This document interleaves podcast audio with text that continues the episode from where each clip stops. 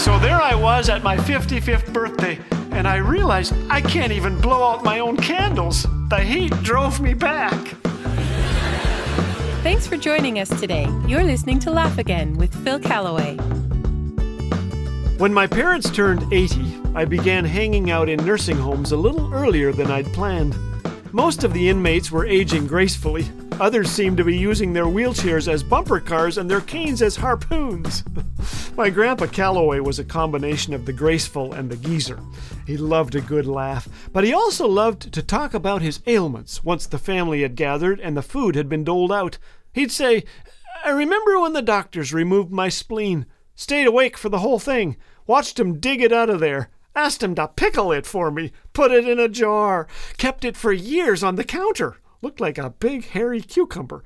Hey, where's everybody going? Mind if I eat your carrots?"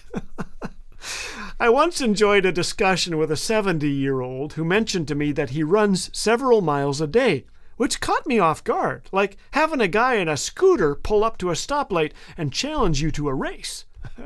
"I'd love to be running when I'm your age," I said. "Are you running now?" he asked. Imagine the audacity. uh, no, I wasn't. And it hit me that all of us are in training for the days to come. If we're impatient, unkind, and unforgiving now, we won't wake up at seventy-five to discover that people want to be around us. So, what kind of old guy will I be? And how do I live so my kids want to visit me in the nursing home? By then, I'll have silver in my hair, gold in my teeth, lead in my feet, and lots of natural gas. But I won't be wealthy without my friends. I guess the older people I admire live life on purpose. They read good books, learn new truths, discuss things besides the weather. They smile more than you'd think and laugh when they probably shouldn't. People like Dave Epp. Dave tapped on my mom's door twice a week, and she was always glad to see him. After mourning the loss of his wife to cancer, Dave decided to use his pain, becoming a hospital chaplain, visiting those who can't get out, encouraging them, telling good, clean jokes, praying for them, and reading God's word when they asked. Psalm seventy-one eighteen says, "So even to old age and gray hairs, O God, do not forsake me, until I proclaim your might to another generation, your power to all those to come." The older people I admire do that.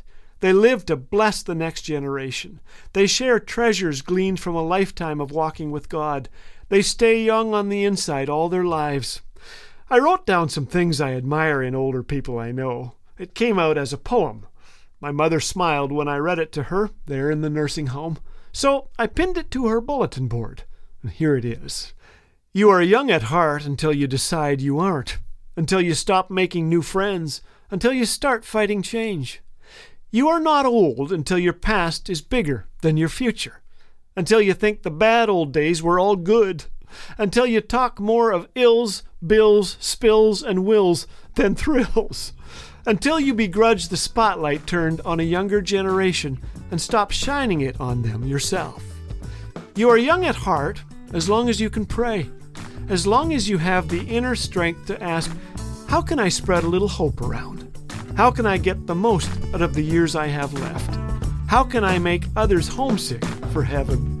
Well, I hung that poem up there, and I'm happy to report to you that the poem is still there.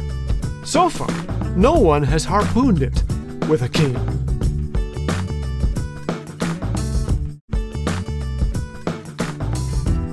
Here at Laugh Again, we're on a mission to speak the joy of Jesus into life's inevitable challenges. With your generous gifts, together, we can create moments of joy and connection that leave a lasting impact. Your contributions provide a beacon of light that illuminates countless lives, and we are so grateful and blessed for your partnership. To make a donation today, just visit laugh again dot u s. Laugh Again, truth bringing laughter